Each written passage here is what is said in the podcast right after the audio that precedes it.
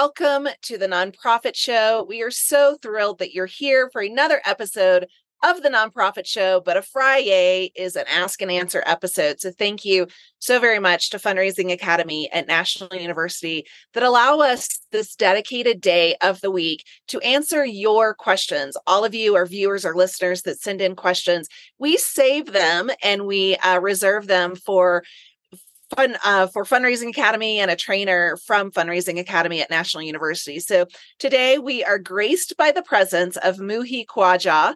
We have him. He is a trainer at Fundraising Academy.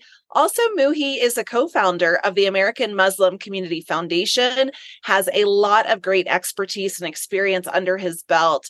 Um, if you listen to, was it just last Friday we did the question, the ask and answer episode in San Diego with you and Lashonda? Yeah. Was it? It seems like many moons ago, but it was just last Friday. I really enjoyed hearing your story, your professional career path in fundraising. And uh, so, for those of you that might not have tuned into that Friday, don't worry, you can go back and listen to it. But glad to have you here with me. I'm Jarrett Ransom, your nonprofit nerd, CEO of the Raven Group. And again, we are so very honored each and every day to have the ongoing support from our amazing presenting sponsors. Many of them have become family and friends of us as well. So, a shout out over to our besties at Bloomerang. American Nonprofit Academy, your part time controller, nonprofit thought leader, Fundraising Academy at National University, again, where Muhi is joining us from. Also, we want to say thank you to Staffing Boutique, Nonprofit Nerd, and Nonprofit Tech Talk. These companies allow us these conversations like the one we're about to have, but each and every day. And so we've produced over 800 episodes thanks to their support. Really just so grateful to have them with us. So if you haven't heard the latest and the greatest, you can download the app. So just go to your smartphone. Um, and right now, actually, you can scan the QR code. It will bring that up. And in a couple of hours, our executive producer will have the show live and uploaded to the app, and you will receive a notification if you are watching us on broadcast and podcast, don't worry. We haven't left the we have not left those platforms either. We're still there, so you can queue us up um, on the broadcast platform and as well as the podcast platform. So without further ado, Muhi, the housekeeping is behind us. And as you know, the flow of today's show we have essentially four questions, I believe. And then I also just want to reiterate for those of you that are watching live and have joined us live, if you have a question that you want to toss out to Muhi and I without any preparation, we will do you a solid and our best to answer that question live. So go ahead and use the Q&A uh, at the bottom. I think you can access that as a viewer. So feel free to to send us a live question if there's something that's just, you know, burning and you you don't want to start your weekend without having an answer. So Muhi, my friend, are you ready? All right. So let's do this. So we'll start off with um, Wendy in Reno, Nevada sends in a question and wants to know how do you feel about advisory boards or task forces? We are thinking about setting one up for an upcoming capital campaign that has a limited time frame. It would be separate from our regular board of directors. Great question, Wendy. Muhi, what have you seen in your career? Yeah, I've seen several ad hoc committees established, whether it's for, say, an event and they want to have a host committee or if there's something a little bit more long term, like a capital campaign, um, you know, in a ideal world, something like a capital campaign is running for maybe even three years up to five years. So that's a big commitment. Um, and I would also suggest, obviously, having all of your board members on deck, having advisory members help with that. So it definitely makes sense to create um, something like that for a capital campaign. There's many people, influential people, who will allow you to open their networks and better get you in front of their friends and family who would like to support. It makes sense to me. Yeah, I'm also a huge proponent. So I echo everything that Muhi just said, Wendy. And I also suggest, you know, really looking at how we are doing, um, all kinds of different committees. So you could look at an accounting committee, a finance committee, um, maybe even an auditing committee looking at that. So it really goes beyond capital campaigns, um, a specific event committee, whatever that might look like, to really help you uh, reach the goals of, of, what you're what you are looking to achieve. And Muhi, I love that you mentioned, especially for the capital campaign. I've been involved in some uh, feasibility studies, and within those studies, we always ask are you interested right in playing an active role in the campaign? And so wendy essentially what that question is doing is asking that donor that supporter if they're interested in joining the the task force. So um, all all great ways to really engage some of your volunteers and uh, supporters. So i'm a proponent and i say don't shy away from it regardless of the limited time frame so leverage leverage the amount of support and the time and the generosity from people. So all right, wish you the best. Name withheld coming to us from Dallas, Texas. Do you think it is appropriate to have another person, such as an administrative assistant, run a CEO social media? We have an older CEO who is not engaged, but as the communications director, I am pushing for this exposure. I'm looking for someone to help with this task and think this is this position who understands the CEO's activity and calendar. Oh, this is a fantastic question, uh, Muhi. What what is your thought on this? Yeah, I think as long as communications are in line with uh, the CEO's approval, since it is their kind of space online, um, you know, you could try to make a social media account that is attached to the organization on behalf of the CEO.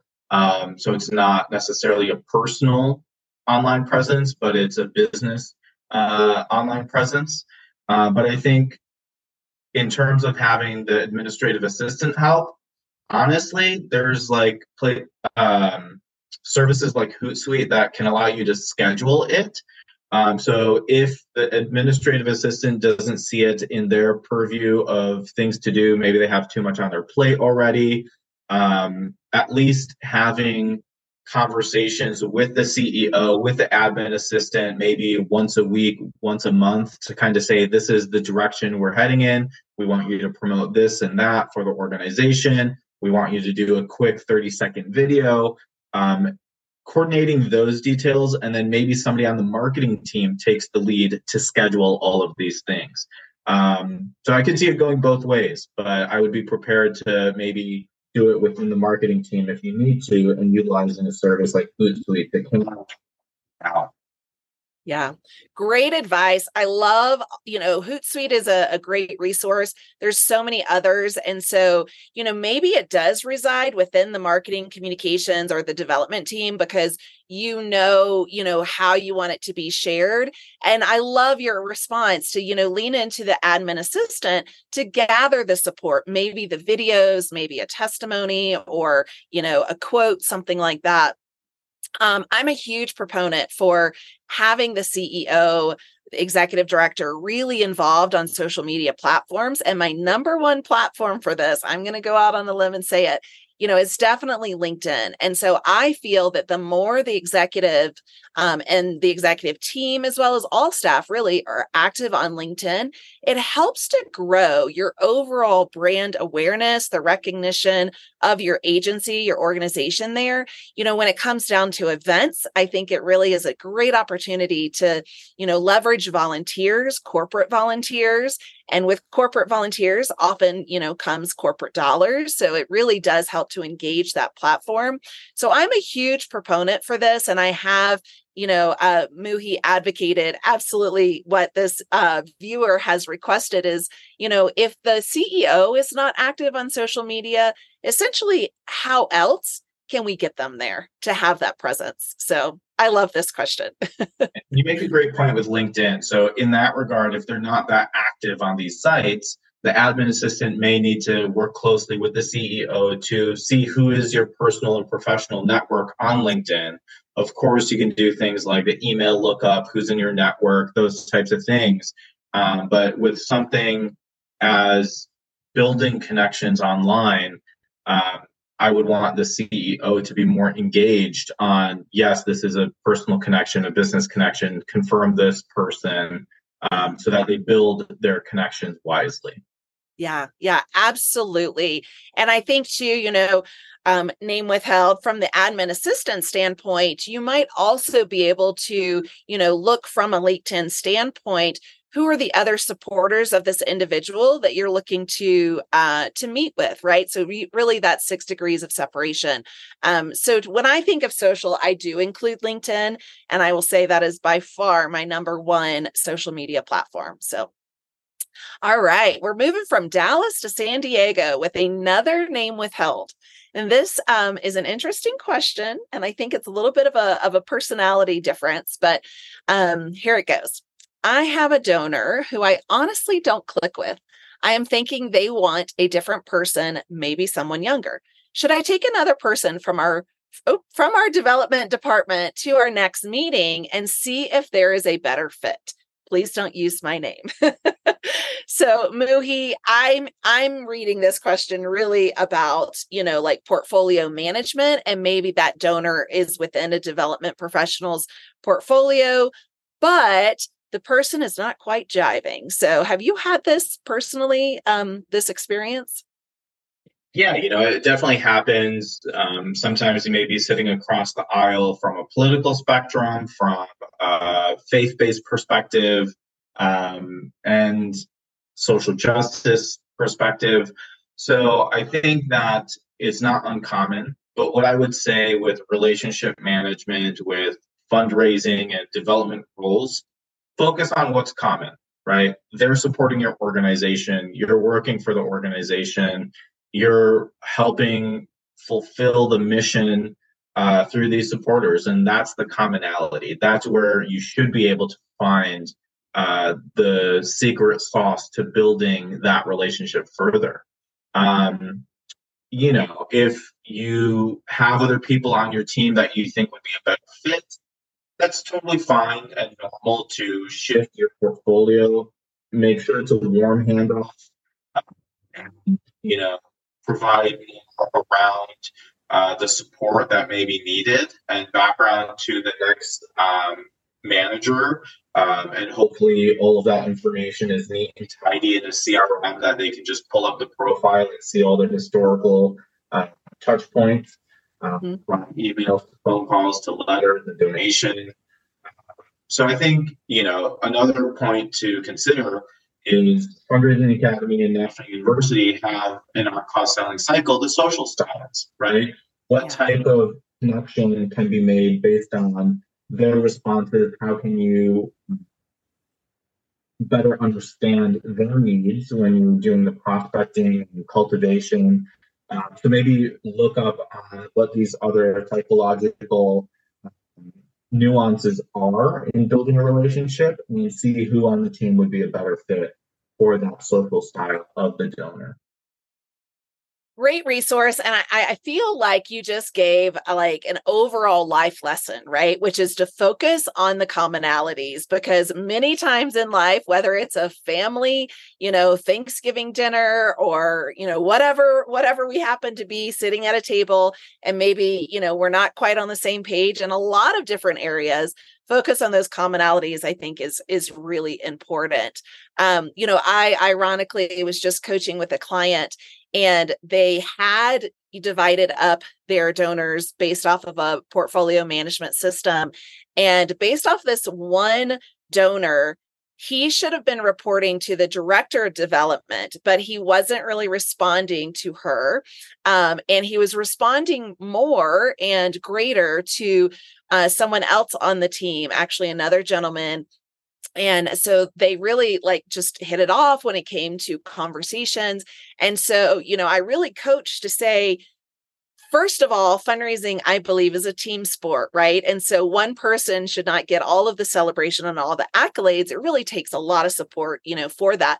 But if the donor is is more like res- resonating with this other staff member, have them, you know, move to that portfolio because that's going to be best for the donor and that's probably going to be best for the organization. And so to me, that creates a win win. So I, I hope that helps. I, I love your responses to this. Uh, as well, Muhi. And so, you know, really looking at so many ways I think that you can um, manage those relationships. So good stuff. All right. So we're moving from San Diego. I feel like we've been all over the nation already this morning, but we're going to uh, Miami, Florida, in Marcella. We have a large donor who recently passed away, and some of our development team think that we should post a blog article about how their generosity impacted our nonprofit. Some in our group think this is not appropriate. What do you think?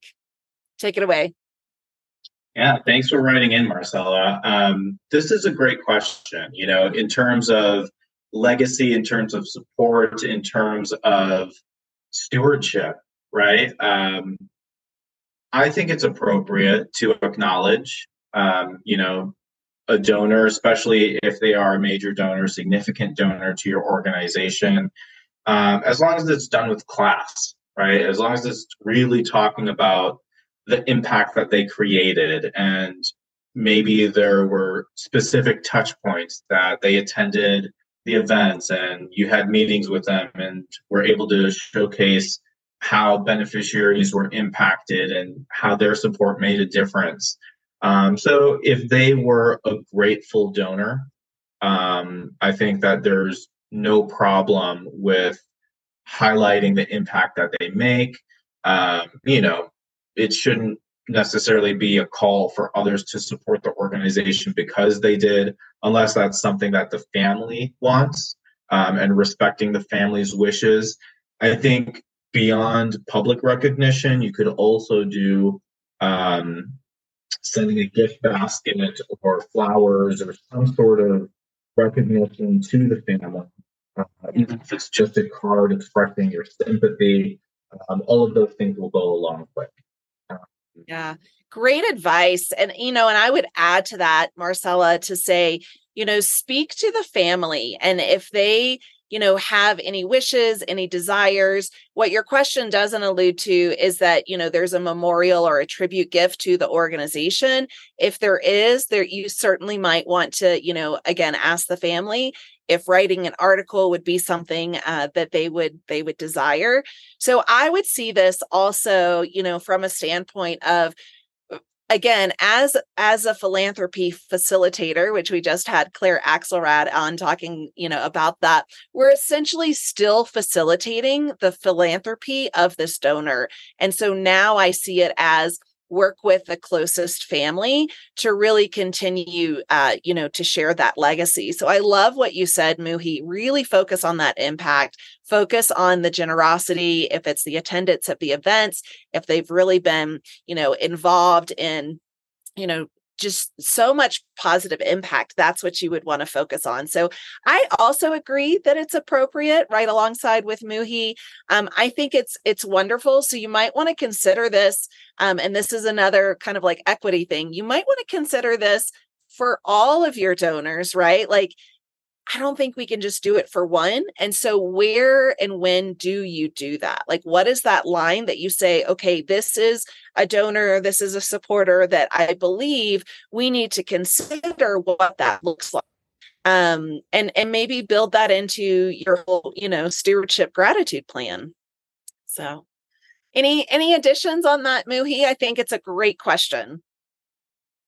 No, I think you hit it really well in terms of how um, gracious you can be and what you want to keep as their lasting legacy uh, for the organization. Yeah. So Marcella, we wish you the best. You know, hope hope that this gives you some some insight and answers on that. Um, there's so many great ways I think to continue to honor, you know, the donor and um, so yeah, uh, both of us, you got two thumbs up from both of us saying we do think it's appropriate. Great questions, Muhi. I feel like every week, you know, and every year, the evolution of these questions continue to to evolve, and there's just so much going on in our nation. Um, many of our nonprofits, as you know, are finishing up their fiscal year, and so I'm going to toss you this curveball right now, Muhi. Unplanned, unscheduled, unwritten, unscripted. Um, what would you advise to our viewers and our listeners that are looking at the end of a fiscal year and the start of a new fiscal? Any final like stretch uh, suggestions or tips? Yeah, you know, I think uh, take a last look at your lapsed donors. Uh, you have another three weeks to try to make a connection. Um, you should be considering uh, budgets for managers, right? Uh, what is the review performance review for your staffing? Um, is there any room for increases in salary um, for your team? Pay equity is super important. I think that managers should be bringing up the conversation more than employees, right? Yeah just being upfront about all of that. So I think this time of year often reflects those performance reviews uh, and opportunities for professional growth and seeing what the KPIs are, readjusting for the next year. What are you setting the goals at? Were all the metrics reached, exceeded, um, short of some, and how can you reset? So a lot around performance metrics, and then also portfolio management. Which donors are responding? Which donors do you want to keep in? Which donors do you want to move out? Maybe push to the annual fund and move some more prospects to see if they're a good fit for your portfolio. Yeah, great advice because it's it's right around the corner believe it or not right like we're sitting at now early june and uh, we just have like you said a couple more weeks so those lapsed donors absolutely i love a good LYBUNT report I, have got to just, you know, own up to that. So uh, last year, but unfortunately not this. That to me is always your lowest hanging fruit. Those are the individuals that gave to you last year, um, and they just have not given to you this year. So you can pull that by way of fiscal, by way of calendar. Uh, you know, there's so many ways you can pull that that report, but that is a good one, and and I would echo your sentiments on that. Muhi, thank you again for those of you watching and listening. Today, our representative from Fundraising Academy is Muhi Khwaja with the amazing letters behind his name, which are MPA, CFRE, and CFRM. He is a trainer at Fundraising Academy, doing some great work uh, with our friends over at National University. So check out National University. Muhi's also active on LinkedIn. So um, for the executive assistant or the admin assistant, right, that that wants to know maybe how should I do this CEO thing? Uh, take a look there. But so much great happening, uh, Muhi. And and another curveball. I'm curious, how is the hiring for the American Muslim Community Foundation going? I think you were the last uh, we chatted. You were hiring a director of finance. Yeah. So if you know anybody uh, that's a CPA or accountant or has a strong background in finance, uh, we need somebody on our team to um, just take a closer look at the budget and the numbers and process payments to the over 600 nonprofits in our network that have gotten more than $10 million over the last seven years. Um, so we have a small but growing team. It's uh, fully fractional. You know, all of our staff members are part time. Uh, so if you're looking for something, you know, 10 to 20 hours a week, uh, hit up American Muslim Community Foundation and apply for that role. That's fantastic. Yeah. Thank you. Thank you for sharing. And again, thank you to our amazing sponsors that allow us these conversations and the Ask and Answer Friday episode. So, again, uh, thank you to Bloomerang American Nonprofit Academy, your part time controller, nonprofit thought leader, fundraising academy at National University, Staffing Boutique, Nonprofit Nerd, and Nonprofit Tech Talk. These companies are here for you. I always like to remind you that their mission is your mission. So they want to help you do more good. Muhi, it's been a fantastic way to spend a Friday and to end the week with you. So thank you so very much. And thank you to those of you that joined us for today's Ask and Answer episode here at the Nonprofit Show. We hope you have a restful weekend. We will be back on again on Monday, so join us there. As we end every episode, we want to remind you to stay well so you can do well. Thanks for your time, Muhi.